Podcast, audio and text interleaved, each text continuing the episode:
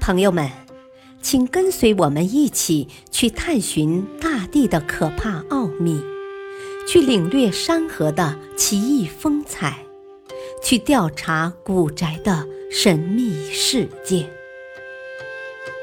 神奇科学探秘手记》：可怕现象的惊人真相。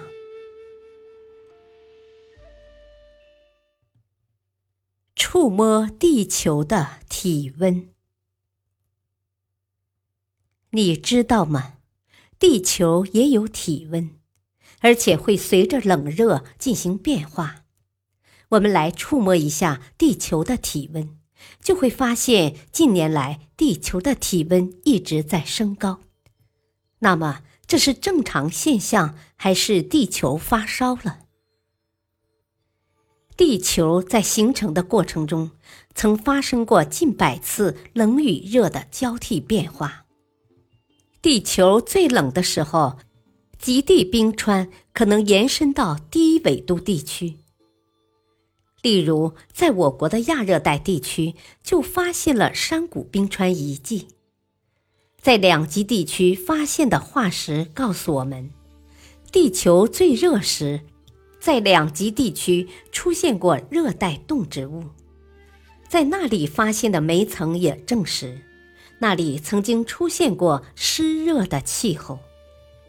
众所周知，地球的热能主要源自于太阳，难道太阳在地球的形成过程中发生了冷热巨变吗？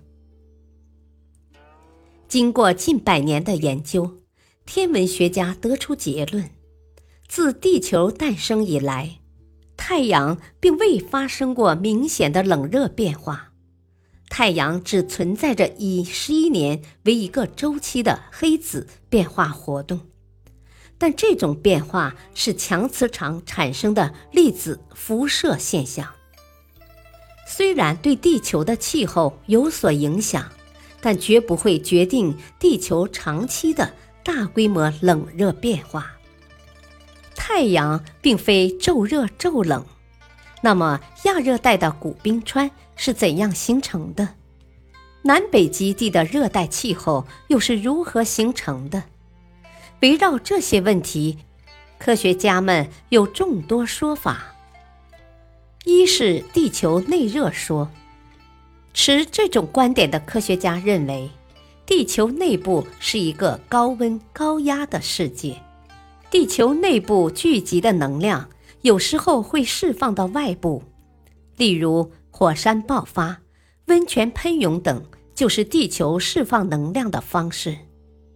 地球活动造成内热释放，这些能量会引起局部地区气候的变化，从而在历史上呈现出冷热变化的不同阶段。纵观历史。根据地球历史上的冷热变化规律来看，现在的地球正处于变热的阶段。二是气候演变引擎假说，持这种观点的科学家认为，北大西洋的高纬度地区是气候变化的开关。当太阳辐射量减少时，北极冰盖渐渐变大。北极的气候信息再通过大洋传送到全球各处，从而导致地球的气候发生改变。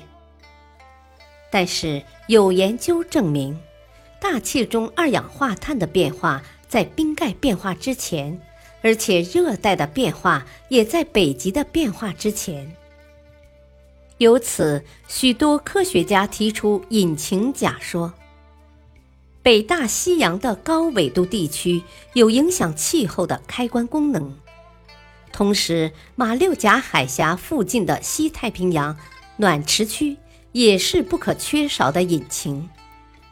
暖池区上空形成了温暖的上升气流，把热量传送四方，这样热带驱动的碳循环变化也影响着全球气候。在开关和引擎的共同作用下，全球气候进行着有规律的演变。